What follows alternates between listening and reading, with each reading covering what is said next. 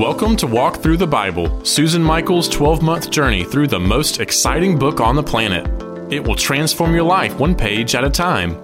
Be sure to subscribe for future episodes that will ignite your faith and bring your Bible to life. Now, let's join our host, Susan Michael. Well, hey there, and welcome back. This is Walk Through the Bible, Week eleven. We are really making progress. I hope you're enjoying your reading half as much as I'm enjoying mine. I've been learning so many things and I've had so much fun putting together these teachings for you and reviewing what we're reading. So this week we're going to um, be going through what it, in the Daily Bible is pages three twenty-nine to three fifty-three, or it's the dates March twelfth through the eighteenth. I want to remind you of the first quarter review that's coming up, and we'll we'll probably air that review about week thirteen. But in the meantime, I want to hear from you so that I can prepare and answer your questions during our first quarter review. So go to out of zion show dot com. Down at the bottom, you can leave your uh, comments and questions, or we'll link directly to that in today's show notes. I really want to hear from you. Your feedback will help me as we go into the second quarter of our year through the Bible, and uh, to make sure I'm providing what you're looking for and what you need. So let's review. So far last week, we have entered the land. Wasn't that a big relief? We made it through the wilderness wanderings. We made it through the law. We made it through even the death of Moses. We've got a new leader, and we are in the land. What a relief. It's so exciting. We celebrated the Passover. We had uh, we celebrated a second major water crossing. We rededicated ourselves uh, in circumcision, and now we're ready to go. One big problem: the first city we're to take is Jericho. Now, last week we quickly talked about how the spies went into Jericho, and they met the woman Rahab, who lived, her home was in the walls of the city. And she said to them, you know, fear has just filled the land over you all. We know that God is with you. And so when you all come and you take the city, will you spare me and my family? So they made a deal with Rahab, and as a result, she sheltered them. And then they were able to escape the city and get back, and gave their faith-filled report to the people and to Joshua that the Lord has given us the land because it's been filled uh, with fear of us. So Jericho is what some archaeologists call the oldest city on earth. The remains at Jericho go back thousands of years. This is because it's down in a very, very dry area in the Jordan Valley, very close to the Dead Sea. And if you've been there, you know anything about that area of the country. It's arid, very, very dry. Um, it is also uh, very low, not that that has anything to do with the preservation, but Jericho was built in an area that is a tropical climate, very arid, dry, and there's water source there, fresh water springs. So it was a great location for a city, a great location to live. Um, and at a time when you don't have heat and you don't have air conditioning. And uh, so it had just been there since the beginning of time, really. The archaeologists will tell you it goes back to nine thousand years before Christ. Of course, if we go by the chronology of the Bible, um, we don't know that how long uh, the earth has been around, but I'm just telling you what the archaeologists say. Now, Jericho also is in the area uh, that's considered the lowest area in the world. You know, the Dead Sea is the lowest point on earth. So it's the lowest body of water on earth. And Jericho would be like the lowest, it's in that lowest area uh, of the earth. It's down in a rift valley between two of the major tectonic plates of two continents and it's kind of moved apart, formed this deep, deep valley. That's the Jordan River Valley, and that's where Jericho is. Now, Jericho, because it had been there for so long, generation after generation had built up walls and fortification, and I mean the walls that they have found, the archaeologists have, have found this at Jericho. Um, they're really, really large. I'm going to describe that in a minute. Um, the one other word about the location of Jericho now for the Israelites, it was right in the way for them to cross the Jordan and go up into the hill country. Uh, Jer- Jericho kind of guarded the gateway there to the hill country of the land of Canaan. And, um, you know, there's a, Jericho is about fifteen miles from Jerusalem. Jerusalem is up in the mountains, like low-lying mountains, but called mountains. And then Jericho's down here at the very, very lowest point on earth, so it's quite a drop. Um, and coming from Jerusalem, there is a big canyon in the mountains, in the cliffs, called a wadi. In Arabic, the word wadi, wadi means a dry river bed. So it's where water has cut through these mountains, and you have this deep canyon that goes all the way down to Jericho. It's called the Wadi Kelt. The Wadi Kelt has about three different water sources in its springs. And so this water was, was worth a lot down at the dry area of Jericho. And so back even under the Hasmoneans, under the early Roman occupation, they built an aqueduct to take the water down to Jericho, where Herod the Great built a huge palace for himself. And uh, later, many years later, even the British built an aqueduct uh, back in the early nineteen hundreds. To take water then down to that dry Dead Sea area. And um, there's it's now a nature reserve, and lots of people love to go down there and hike. And I actually did it once. We uh, walked, we took a bus from Jerusalem down into the wadi there. So I don't know how, I don't think we were halfway down, maybe a third of the way down. And then we uh, got off the bus, we go down into the wadi, and we began to walk towards Jericho. And then eventually we ended up on the aqueduct, which is running at the edge of the cliff, and uh, walked along it until finally it all emptied down into the area of Jericho. So it was a, pro- a full day's hike, and um, I I always remember it, and every time I think of Jericho, I think of that Wadi Kelt. It was quite an experience uh, walking on that aqueduct, because we started out down at the bottom. We ended up way up at the top of the cliff, and what a view, and, uh, and then we end up down there in Jericho. But that's just to give you a little picture of the setting there around uh, Jericho. Now let's talk about the walls that were around Jericho at the time of our story. They, archaeologists have found that around Jericho was a fifteen-foot wall, and on top of that was another mud brick wall of eight feet. So like a fifteen-foot stone wall, and then a mud brick wall of another eight feet. But then on the outside of that wall, they had dug a ditch down all the way down to the bedrock. So I don't know, you're probably talking about thirty feet of outside wall.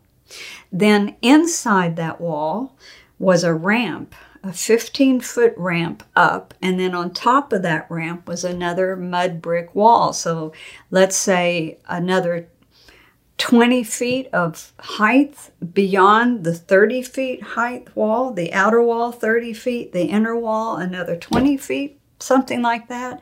It was amazing.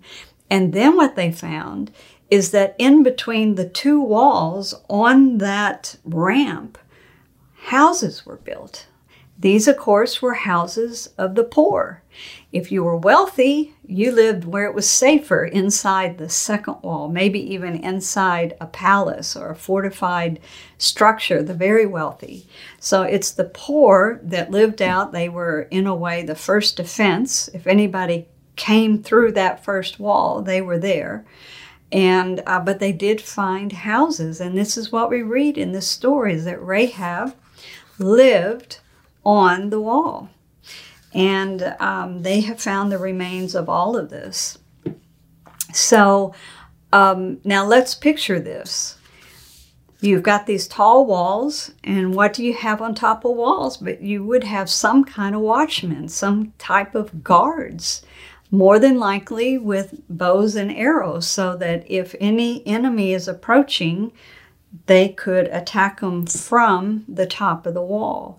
And so here the Israelites are. They take the Ark of the Covenant. They have the priest with the Ark of the Covenant to make sure that it's carried correctly and with the respect that it needs.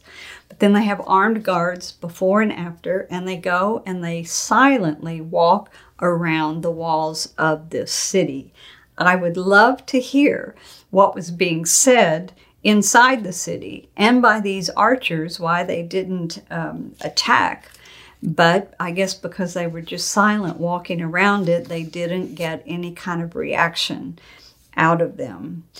Um, so we know the story. They did this for six days, and then on the seventh day, they circled the city seven times, and then they blew the shofars, the horns, and then they shouted, and at that, the walls fell. Well, in the archaeological evidence, there are the walls fell. And what's even really amazing is that they also found an area of the wall with homes there that did not fall. So could that have been the home of Rahab, and that's how God saved her? Maybe. The problem is the archaeologists are going to tell you that these remains and this destruction does not agree with the timing of the Bible. Okay, one day they'll probably figure out that it does, but until then they're going to tell you that there's no archaeological evidence of the story at Jericho.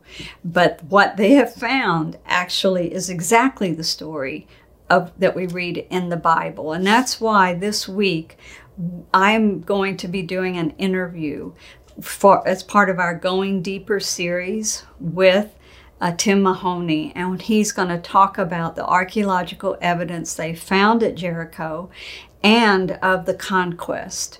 And we're going to discuss this issue about the timing. Um, he did a documentary called Patterns of Evidence: The Exodus, and we've interviewed him twice before about the Israelites in Egypt and then about the crossing of the Red Sea. But in his documentary on the Exodus, he, he talks about Jericho, and he takes you there and he shows you the archaeology, and he shows you a map of the city, and it's really very well done. So I, that's why I'm recommending that you get Uh, Patterns of Evidence: The Exodus, which we link to in today's show notes, as well as tune back in in a couple of days. We're, we'll be releasing our Going Deeper interview on the evidence of the conquest, and that'll be with Tim Mahoney. So now let's pick up our story. So they've they have defeated Jericho, and um, they, of course, destroyed the city. They burned it. And I know that we're very uncomfortable with that. We think, you know, that's troublesome, that's unnecessary. Why did they have to burn the city and destroy everybody? And the answer is that in that time, um, if your God was with you, he brought victory. And victory at that time was a complete victory. It was a an elimination of the enemy. And that's what they expected. That's what was needed, or else the enemy would then destroy you, would always be a thorn in your side. And, um, but I want to bring out another point here because, you know, look, if I was Joshua, I would have looked at Jericho and said, hey, let's go in and rebuild the walls and let's make it our fortified city. Because then we can operate from here and we can take over the rest of the land from here. We'll be so safe and secure, right? But he didn't do that. He said, no, destroy it. Why? Because he was relying on God and God alone, not on walls or stones. So they go from here, and now it's time to renew the covenant again with these people, this generation of Israelites. And um, so they go to an area in the hill country, in the hill part of the country, um, where there are two mountains that you can still see today, Mount Ebal and Mount Gerizim. And down in the valley between those two mountains and through that mountain pass was the town of what we, how we pronounce it, Shechem. In Hebrew, it's Shechem. And uh, Shechem is where Abraham was. His first stop into the land at Bethel was right there near Shechem. And uh, so it's a very significant area and city for the Abrahamic covenant and the gift of the land. And so the Israelites go, now there's so many of them, they can't just gather in one place. So half of them get on Mount Ebal, half of them get on Mount Gerizim, and Joshua stands in between, and he reviews the law. It says that he reads the entire book of the law. Now, if you can imagine, that was a lot. He didn't just read the Ten Commandments. And uh, all the women, the children, the men, everybody standing there in the hot sun, listening to the entire book of the law, the, the terms of their covenant. And in order to renew that covenant and prepare them then for uh, taking the rest of the land. So uh, in this area, they bury the bones of Joseph because at Shechem, uh, Jacob had bought a piece of land. And so in that land is where they buried the bones of Joseph. That's why if there's any tomb back in Egypt for Joseph, it's an empty one because the bones have been buried in the land of Israel. So, um, Joshua then, uh, after the conquest, Joshua brings everybody back to this very place at the end of his life and um, renews everything with them again. Remember, things don't happen overnight. And so every ten, twenty years, you have a new generation of people. And so this repetition of the terms of the covenant and reminding new generations is what I love in this story, because God brought one generation out of Egypt. Then there was another generation that was able to enter the land. They take the land, and now this is a, another generation that he renews the terms of the covenant with. And then uh, this is at the end, but I'm I'm getting ahead of myself, so let, let's back up. We have in this week's reading the story of the conquest, and I know it's a little bloody, it's a little vengeful. Um, as, I, as I've said over and over, it is what it is. This is how they operated then. This is what they expected of complete victory, and so they eliminated and they burned the cities behind them. Now, the, the point I want to make here is that while we in the twenty-first century may not like all of the war and the battles here, it is a very accurate description of the times. And that's why I believe we can stand on the truth of the Bible, because it really is depicting very accurately how things were done in that time. It's not been whitewashed. It hasn't been changed so that it is agreeable to future generations. Um, it's telling you how it was then, and it is what it is. So after the conquest, then, we have what's called a division of the land, where the different tribes are given different areas of the land. And in the book of Joshua, it, it then ends with this beautiful uh, flowery language of that God gave them all the land. The conquest was one hundred percent successful. And um, in a way, it's not ac- actually...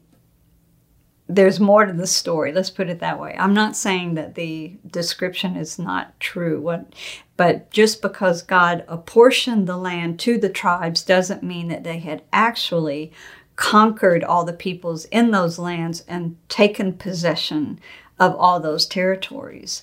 And so we also have in the book of Joshua a list of all the failures of the different tribes, where they failed to actually take all of the territory. And one of those stories is the story of Dan.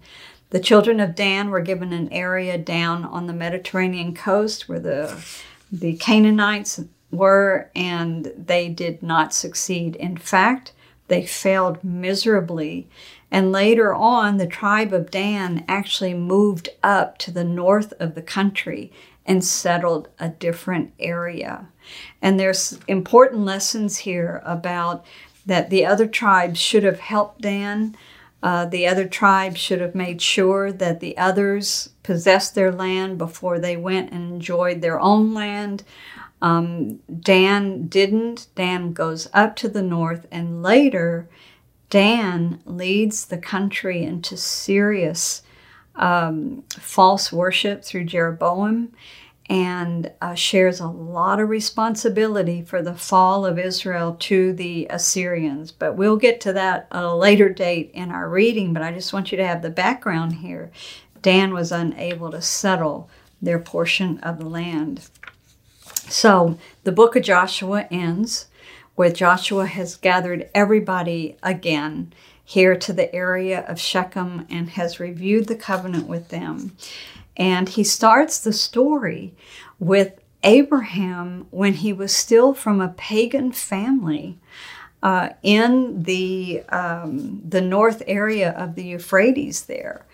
And he's reminding the people, that's where you came from, but here you are children of the God of Israel.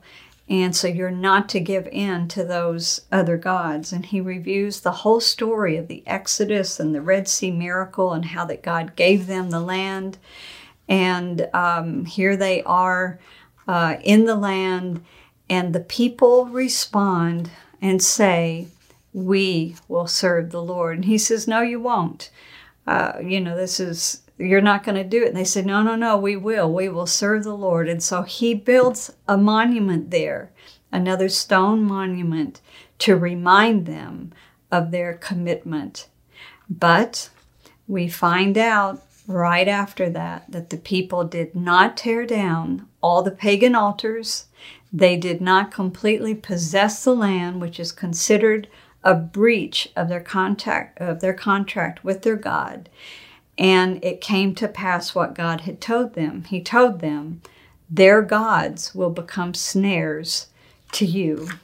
And so apostasy begins. It says Joshua has died, and his generation has now died. Eleazar the priest has died. There's no one left that remembers the wanderings in the wilderness, um, the all of these miracles that they saw.